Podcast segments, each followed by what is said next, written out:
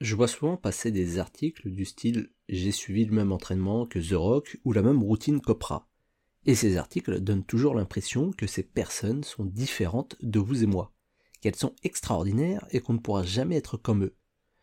Voici la conclusion d'un journaliste qui a essayé de suivre la routine d'Oprah. Sa routine est trop intense pour un humain normal. Comme si ces personnes étaient nées ainsi. Des sortes de super-héros qui ont eu leur pouvoir à la naissance, donc ça ne sert à rien de chercher à les imiter, c'est perdu d'avance. Du coup, on ne les admire plus parce qu'ils nous inspirent à nous dépasser, mais parce qu'ils sont soi-disant supérieurs à nous. The Rock, Bruce Lee ou Oprah sont des humains normaux. Leur routine ou entraînement, ce sont seulement le résultat d'années et d'années de mise à jour.